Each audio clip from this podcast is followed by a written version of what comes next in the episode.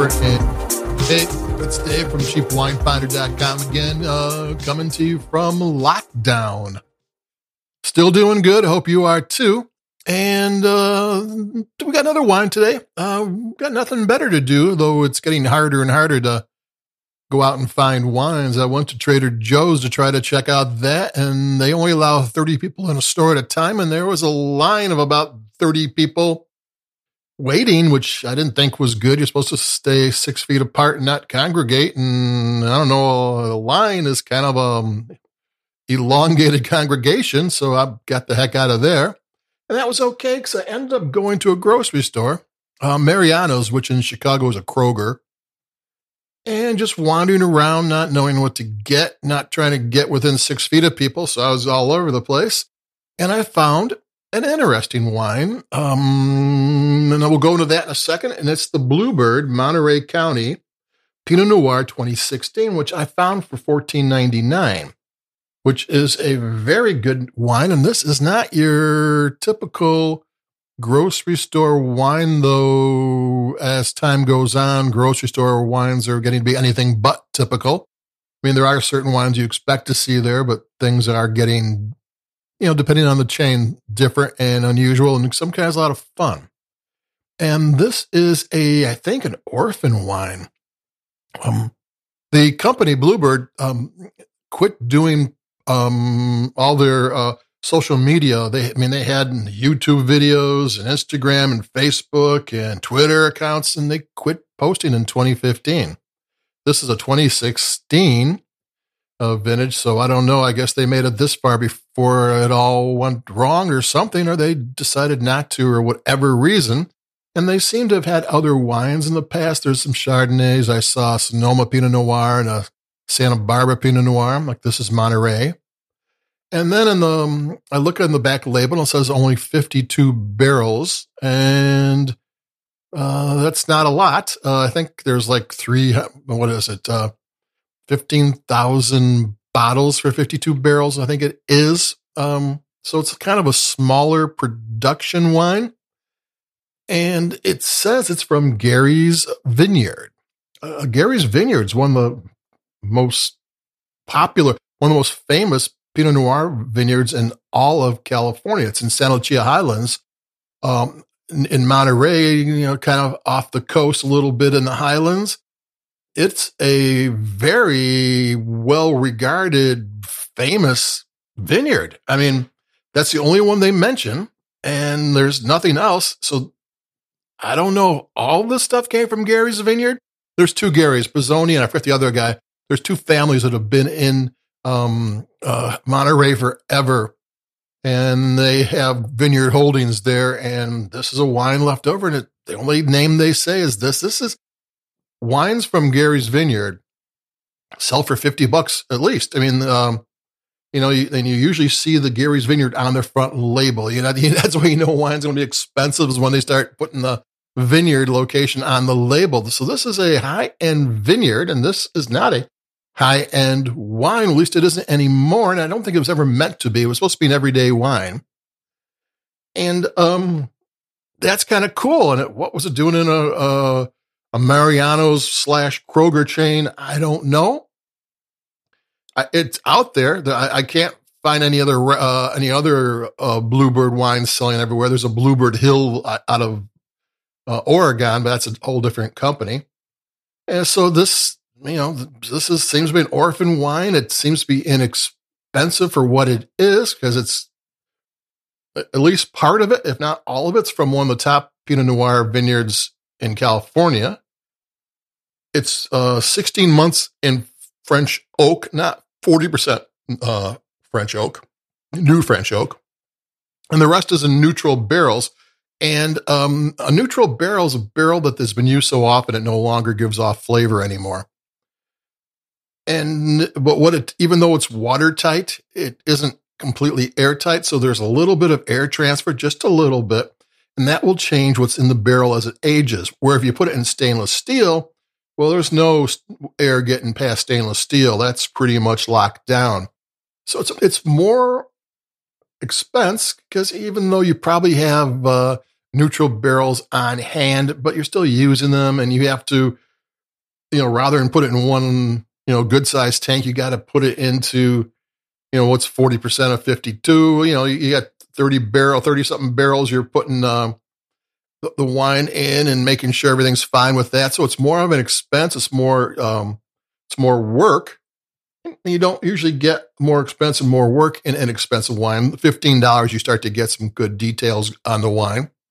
So there you go. So this is a wine that is kind of not what, well, I don't even know because the, the tasting notes are for 2013 vintage. There isn't anything for t- 2016. So I don't I mean I'm assuming everything's from the t- the, the 2013 vintage notes and the 2016 wine are the same. I don't know. Doesn't say. Uh, just notes. I know how many barrels they used, and you know, it, with a little small production like that, they can source from a very upscale premier vineyard. You know, if you're making a hundred thousand uh, bottles, that's a whole different story because you need a lot more wine at that point.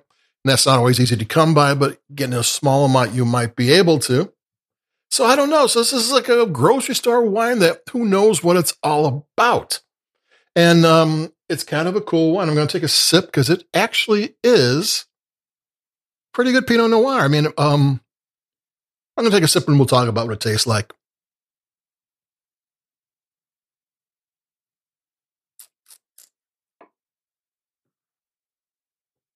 Yeah, you know, um, inexpensive Pinot Noirs are, are way better than they used to be, but they tend to be more fruit dominated, cherries for the most part. And that's not a bad thing. I mean, there's nothing wrong with it. They taste great, but they tend to have a little more fruit than they have the complexity. And the, uh, there's a new style of wine like Meiomis and stuff, uh, where Pinot Noirs, where they're actually really more, they're leaning more towards fruit than, and they're really super popular. They always taste great. But the old school California Pinot Noirs, um,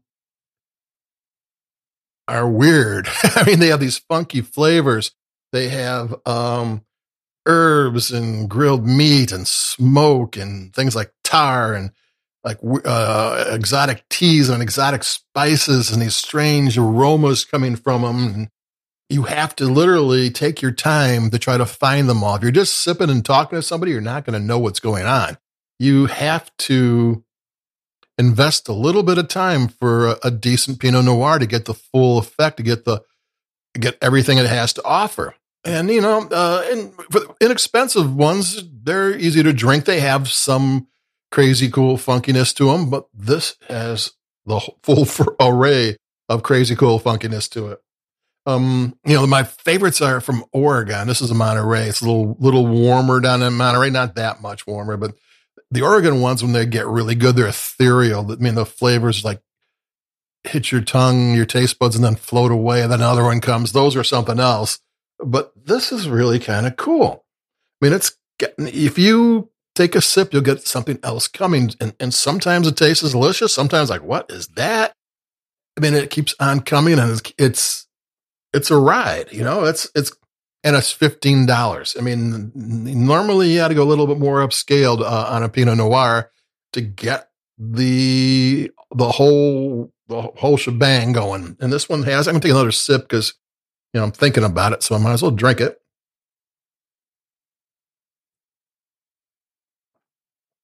And they're selling it when, and their tasting notes said that this is an everyday wine. So they they did try to make it, I guess, for everyday price, but I don't know what they're talking about everyday wine because 16 months in oak, uh, 2016 vintage. A lot of you know, even big name Pinot Noir makers are, are releasing the 2017s right now, and this might be because it's an orphan, a little bit older.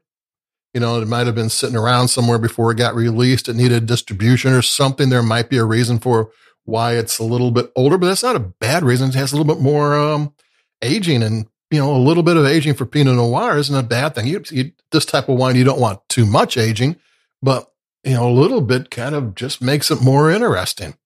So there you go to the supermarket. You never know, you know, because half the time the supermarket, I, I go to where the sales are. I, you know, I've got, you know, I, I do it for the cheapwinefinder.com website. You know, oh, what haven't I done in a while or never had? And what looks like it has a cool label or whatever. And this time, because I was, you know, social distancing, every time someone walked away, I went somewhere else until I found this one. And I never would have, and I should have, because this is a cool wine that is in a supermarket, a grocery store, a chain. And this is a boutique wine at supermarket prices. And it's kind of cool. And that's, you never know what you can find. Even if, so, if even you can't find this one for sale, which maybe you can or you can't, it's really kind of fun just to get this. You know, it's to, to know that if you look, you'll never know what you find. So that's it for me. I hope you're all doing what you can do and uh, hope you get your money coming from the government. Uh, who knows what they're doing with that and everybody's safe and uh, everybody looks like old west um, old west bandits right now all covered up and it's kind of funny what they're using for masks. I don't think they're really medically approved, but uh, you know, it's kind of a fashion statement. So be safe out there. Um, and that's it for me. Until the next time, this is Dave from cheapwinefinder.com. Over and out. Keep it cheap. And uh, let's hunker down till the next time. I'll talk to you later. Bye bye.